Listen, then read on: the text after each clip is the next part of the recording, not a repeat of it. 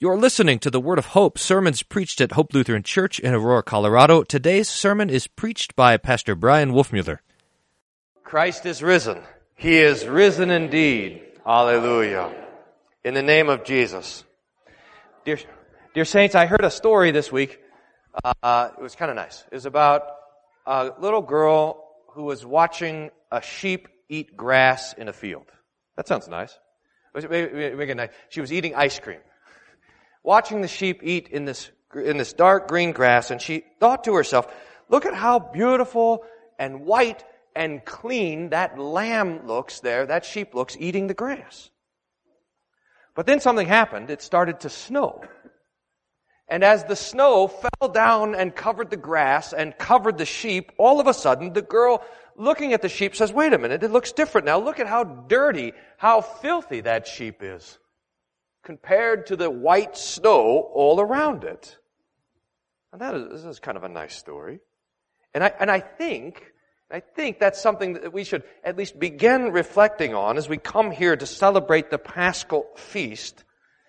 That, that Jesus has in fact died for our sins and He needed to die for our sins.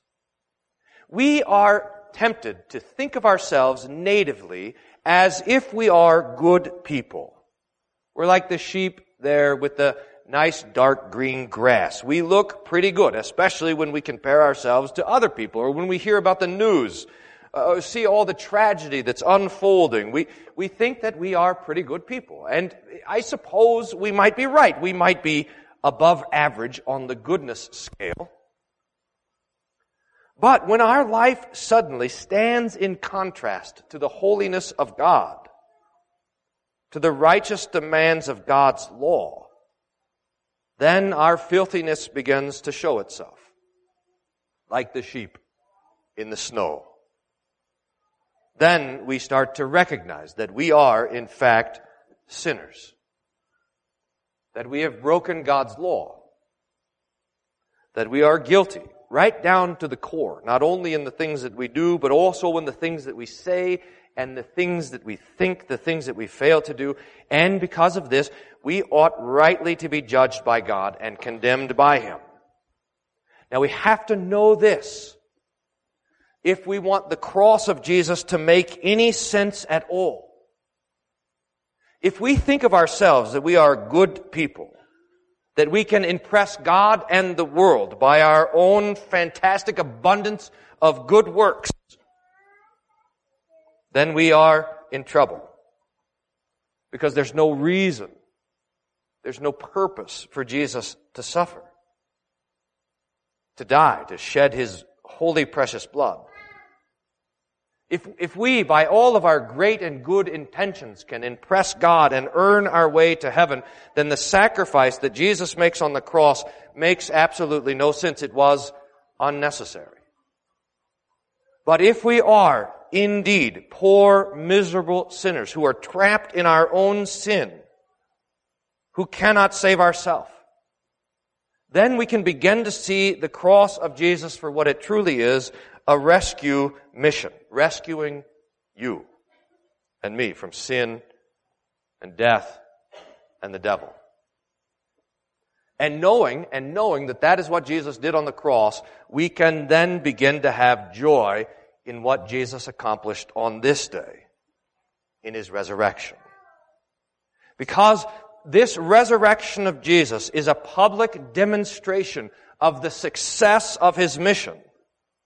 Now, it's a lot more than this to be sure, but we don't want to miss this, this point that the resurrection is God saying, I accept the sacrifice that Jesus made on the cross that the redemption for sinners is accomplished, that salvation is won, that forgiveness and mercy are established. And by this, the resurrection of Jesus becomes the cornerstone of our faith. Now, now make no mistake. When we say the resurrection of Jesus, we're talking about the historical fact of the resurrection of Jesus. This is why the church has this beautiful Easter greeting. Christ is risen. He is risen indeed. That, that, I think that whole greeting was crafted so, so all to fit around that indeed. In other words, in truth, in fact, in history, that Jesus' resurrection is in fact a true event. It's not a, oh, I hear that, I heard this in the last couple of weeks that the resurrection of Jesus is a, is a spiritual truth. As if the resurrection of Jesus is just, it's for us to believe something good about Jesus, but it didn't really happen. Or someone said that the resurrection of Jesus is a true myth. In other words, it didn't historically happen, but it teaches us some other profound truths. No, this is not the case. It is not a story. It's not a fable. It's an event. It's a fact. It happened the grave of Jesus was and continues to be empty. I heard a survey. Now I went, okay, I went looking for this survey this week, again this to try to confirm the truth of it. And so I just, I could not find it. So let me just say this. I heard rumor of a story. Maybe this survey is a true myth. But the survey went like this. Now I think it's good for us to reflect on that. They did a survey of Christians and they asked this question. They said, if they found the body of Jesus, would it change your faith? If they found the dead corpse of Jesus somewhere and they knew that it was him somehow, they found it there, would it matter to you? Would you still be a Christian or would you not? And most of the people answered the question and said, it wouldn't matter. I'd still be a Christian. That is not how St. Paul would answer the question. And it's not how we should answer the question either. Our faith is built on the fact, the fact, that Jesus rose from the dead on the third day. And this is the point that St. Paul is getting at in the epistle lesson that we had from 1 Corinthians 15. Now that's what I want to meditate on with you all this morning. Because in this text, 1 Corinthians 15 verses 12 to 24, St. Paul gives seven reasons that the resurrection matters. Or maybe even this, seven, re- seven ways that not believing in the resurrection destroys and undermines everything that we stand for. Paul wrote this letter to Corinth. Corinth was a wild place. It was right there on this isthmus so that the, in the ancient world, the sailors would come down there and instead of sailing all the way around the southern part of Greece, they would stop their boats there in Corinth and there was slaves who would then pull their boats a couple of miles across the land and then they'd get back and keep sailing and it would save them like three or four days. But while their boats were being hauled across this little bridge, they would go and do their sailorly thing in Corinth. And so there was this huge a kind of metropolitan mix that was there. It was a particularly rough and godless kind of place. Paul arrived there in December of the year 49 on his second missionary journey, and he had been, he had been beaten up and kicked out of cities all the way from Macedonia, from Philippi to Thessalonica and Berea, and he'd had a bad time in Athens, and he went over to Corinth, and he was thinking it was going to be another bad time. In fact, he was ready to leave the city altogether when the Lord told him in a vision, hey, stay here, I've got people here, don't be afraid, I'll protect you. And so Paul stayed there for a year and a half preaching in Corinth, and, this, and the church was started there. It's really kind of an amazing story.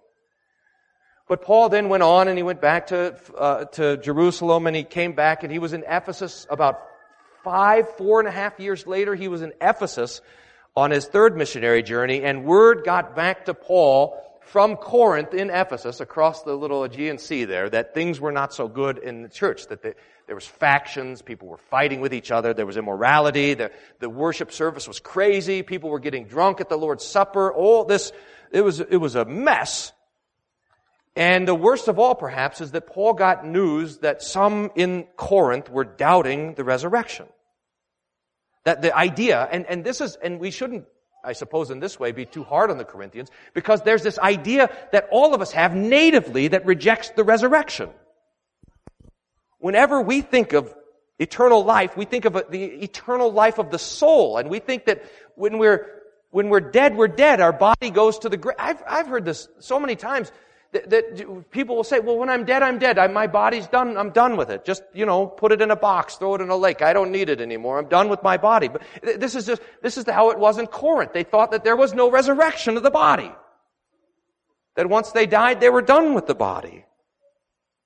So Paul hears about it and he writes this letter. And all of chapter 15 of 1 Corinthians, he's addressing this thing. But we want to pay careful attention to the verses there because in these 12 verses, Paul is going to list seven problems that happen, seven results that happen if we deny the resurrection of the body. If we act as if the body is not raised. And here they are. Number one, if the body isn't raised, then Jesus isn't raised. Verse 12, you can see it there in your bulletin. Paul says, Now, if Christ is proclaimed as raised from the dead, how can some of you say that there is no resurrection of the dead?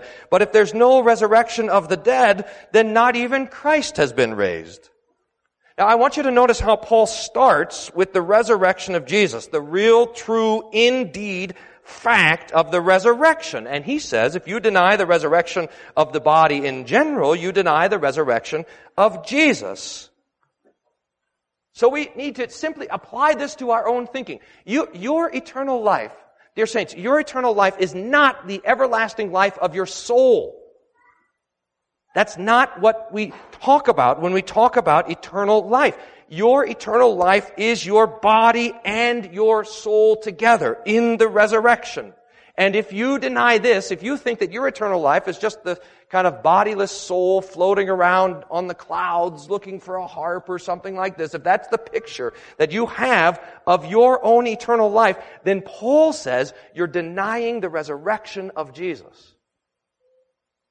Now let's just hammer this point home so that we know it, is that your grave, one day, you and I will be laid to, to rest, will be buried, or something will happen to our bodies, but that your grave, your tomb, will be as empty as the tomb of Jesus.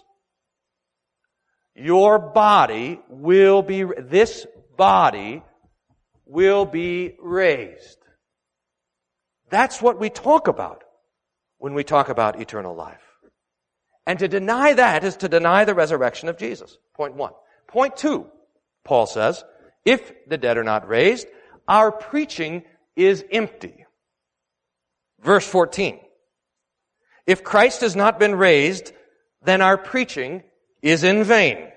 Vain means empty. It means wind. It means there's no content to it. It's just sound, but there's no substance. If there is no resurrection, if Jesus is not raised, then all of the preaching of the church, all of the teaching of the church, all of the writing and the singing of the church, and the Bible itself is just emptiness. It might sound nice, but there is nothing to it. It's vain. It's vanity. It's beautiful and elegant nothingness. The preacher might sound nice, but if Christ is not raised, then the preaching is nothing. And then Paul says, point three, not only that, not only is the preaching vain, but also our faith is vain. This also is in verse 14. If Christ has not been raised, your faith is vain. Your faith is in vain. Your faith is empty. If you, if you could picture your faith like a basket, some sort of big woven basket, or I mean, whatever Easter basket, if you want, I suppose. Picture whatever basket you want. And Paul says this: if the empty tomb is not in the basket, then the basket is empty. Now we say, but wait a minute, St. Paul, wait a minute. I got a lot of things in the basket. I've got, I, I have a, I've got Moses and the Ten Commandments in the basket. And I've got even the creation of the world is there in the basket. And I've got the cross of Jesus in the basket. And the Lord's Prayer is in there. And a lot of other things. I've got a lot of stuff in my basket. I've got a lot of stuff that I believe in. But, but Paul says, if the empty tomb is not in the basket, then none of it matters. It doesn't count. It's empty. You're believing in nothing. If you do not believe that Jesus rose from the dead on the third day, it, it, you might as well throw it all out. In fact, he's going to make that point explicitly after the text that we have today. So that if Jesus is not raised, if, if there's no resurrection, then Jesus is not raised, our preaching is empty, our faith is in vain, and number four, Christians are liars. Verse 15. We are even found to be misrepresenting God because we testified about God that He raised Christ, whom He did not raise, if it's true that the dead are not raised. For if the dead are not raised, not even Christ has been raised. Paul says that if Jesus is not raised from the dead and if there is no resurrection from the dead, then all Christian preaching is nothing but a lie. I saw a chart, uh, now this I did look up and confirm that this is true. I, so I did find this chart this morning actually, about the preaching of the apostles, Peter, Stephen, and Paul in the book of Acts. And it had to do with what they preached. And the chart said this, 80% of the sermons in the book of Acts talk about the suffering of Jesus on the cross. 70% of the preaching in the book of Acts talk about how Jesus fulfilled Old Testament prophecy. 40% of the preaching in the book of Acts talks about the judgment day. But 100%, every single sermon, Bible study, lesson given in the book of Acts talks about the resurrection of Jesus. 100%. It is what they preached. It is what the church preaches. And if it's true that the dead are not raised, then everything that we say and we preach, all of our theology is wrong. Because we don't just say that Jesus was raised from the dead, we say that God the Father is the one who raised him from the dead. Now, as a little aside, you, and you all know this, our, our, our culture has the, this idea of, uh, of truth like this, that you have, that there's your truth, and there's my truth, and that there's all these kind of different truths. You know this, how this goes. There's, you might have your truth and it's different from my truth and all this sort of thing. That is not how St. Paul thinks. He, he says we have made a claim that Jesus is raised from the dead and that is either truth or a lie. Those are the only two options. It's true or it's false. And the preaching of that truth is either preaching truth or preaching a lie. This is what we said. We are found to be liars if we, because we testified that God is raised from the dead if the dead are not raised. If the dead are not raised, then we are liars. Fifth, if the dead are not raised, your faith is futile. Now we have to look at this. It's, it's in verse uh, 17. Paul says, and if Christ has not been raised, your faith is futile and you're still in your sins. Now, what is the difference between a vain faith and a futile faith? I had to think about it a little bit too. Because it seems like they're very related, and Paul already said that if Christ is not raised, then our faith is vain. But what's the difference here? Vanity, let's, let's think about it this way. Vanity has to do with the content of your faith, and futility has to do with the with the result of your faith. So what is your faith in? If, if Christ is not raised from the dead, then your faith is empty. And what's the result of your faith? Well, the result of your faith in Christ and in His resurrection from the dead, the result of this is the forgiveness of all of your sins. That's the goal. It's eternal life. It's your own resurrection to stand before the Lord in perfect innocence. And Paul says not only is it empty, but it's also futile with the result that you are still in your sins. If Jesus is not raised, you're still in your sins. Sixth, if the dead are not raised, then the Christians that we've buried in the hope of the resurrection are perished. Verse 18. Then those who have fallen asleep in Christ have perished. These, as far as St. Paul is concerned, are the two options. There is the resurrection of the dead, or there is perishing in your sins. That's it. And when we deny the resurrection, we condemn all those who have died before us to an eternal perishing, to a death that never recovers. And then Paul finishes the last on his list. The seventh problem for denying the resurrection. He says, if the dead are not raised, then we are to be pitied. Verse 19. If in Christ we have hope in this life only, we are of all people the most to be pitied. All our hope, all our faith is in Jesus, raised from the dead. We have put, to, to give an Easter metaphor, we have put all our eggs in this one basket. That's what faith does. It trusts in Christ and Christ alone. We've given up trusting in, a, in anything else, in ourselves, in our works, in our, in our false gods, in anything. It's, it's Jesus or it's nothing. And if Jesus is not raised from the dead, then you and me have nothing. But Paul, I think, means something even more than this. Because, and, and, you know this, there's basically two ways to live in this life. You live for this life, or you live for the next life. Now, our culture, just like the culture in Corinth, was living for this life, living for today, to have your best life right now, to live life to the fullest, to maximize in one way or another the pleasures of this life. Now, the name for that is Epicureanism, and the creed of Epicureanism, you've heard it before, is this. Let us eat, drink, and be merry, for tomorrow we will die. It's dead and dead, so you gotta live it up now. That's Epicureanism. And if there's no resurrection, then that is probably the best option. But the Christian lives with an eye to the life to come. We, we live with an eye to the resurrection with an eye to the judgment, with an eye to the empty tomb, with an eye to the life that will never end. We, we are not simply living for this life, but living for the life that is to come. And it actually changes the way we live in this life. The world is amazed that we don't rush, rush into dissipation with the world around us. And, and here's the point, because we believe in the resurrection of Jesus, our life in this life is not as good as it could be. We have to believe that. That's what Paul's preaching. Because you believe in the resurrection, you suffer. The whole church, I just heard this just coming in, and I, so I don't know all the details, but we as Christians are mourning the, the murder of what, 150 of our brothers and sisters in Sri Lanka this day, who gathered together to celebrate the resurrection of Jesus and were murdered. They were martyred.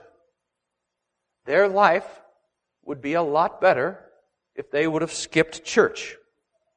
They'd still be alive. And this is true, uh, not in such an extreme way, but it's true for every single Christian. That you are giving something up in this life to be a Christian. Paul says it like this. He, I mean, you, you got to go to verse 30 in chapter 15. He says, why are we in danger every hour? You know how it was with Paul. I mean, he, he was dragged and beaten half across the world. He, he was shipwrecked. He was stoned. He was rejected. He was, he was mocked and ridiculed. He said, why do, why do we do this? He goes on, I die every day. And what gain is it to me, humanly speaking, that I fought with the beast in Ephesus? He was in jail and he was being arrested and they were mocking and beating him and everything else like this. Paul says, if the dead are not raised, here's Paul, if the dead are not raised, let us eat and drink for tomorrow we die. If there is no resurrection, then we should simply live for this life. But there is a resurrection. So the Christian risks everything for Christ and for the life that is to come. Think about it. How many hours have you spent praying? Or coming to church? Or working at the church? Or how much more money would you have if you, if you didn't give your offerings to support the church and the preaching of the gospel? Or how much ridicule from your friends and your neighbors or the people at work, how much ridicule could you avoid if you did not confess Christ? And I think, dear friends, that this price that the world exacts from us for being Christians, for confessing Christ, for being here this day and saying that I believe that Jesus rose from the dead, that this price will continue to grow higher as the world comes to an end. There is suffering for being a Christian. And there is suffering that you could avoid if you would forsake Christ. There's a there's a pitifulness to the Christian life if Christ is not raised. If Christ is not raised, we are of all people the most to be pitied. But Christ is raised. He is truly risen. His grave is empty and so, all of these things that Paul lists are not the case. In fact, our preaching is not empty. Neither is your faith empty. We are not liars, but preach the truth. You are not in your sins. You are forgiven. And those who have fallen asleep in Christ, those who we mourn and have laid to rest, they are not perished, but waiting for the resurrection. And, dear saints, you are not, you are not to be pitied. Your life could be better if you forsook Christ, but only for a bit. But you have something even better, a sure hope, a sure faith, a sure salvation that the Lord Jesus, who has gone before you in and out of the grave and into life everlasting, will bring you also through the grave to life everlasting. Paul says it like this. But in fact, Christ has been raised from the dead, and he is the first fruits of those who have fallen asleep. For by one man came death, but by a man has come also the resurrection of the dead. For as in Adam all die, so also in Christ shall all be made alive, each in his own order. Christ first, then at his coming, you, those who belong to Christ. And then comes the end when he will deliver the kingdom to God the Father after destroying every rule and every authority and power, for he must reign until he has put all his enemies under his feet, and the last enemy to be destroyed is death. Dear saints, Christ is raised, and you will be raised with him. Christ has died, and you will live forever. Christ has suffered, and your sins are forgiven. And this is your hope. In this life, and in your death, and in the life to come. Christ is risen. He has risen indeed. Alleluia. And the peace of God, which passes all understanding, guard your hearts and minds through Jesus Christ our Lord. Amen.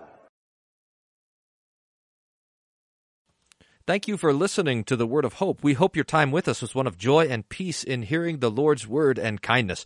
If you have questions about anything you heard on today's broadcast, please don't hesitate to contact us at office at hope-aurora.org or call the office at 303-364-7416. For more information about our congregation, for locations, service time, and schedule, please visit our website at www.hope-aurora.org. Thank you for listening to the Word of Hope.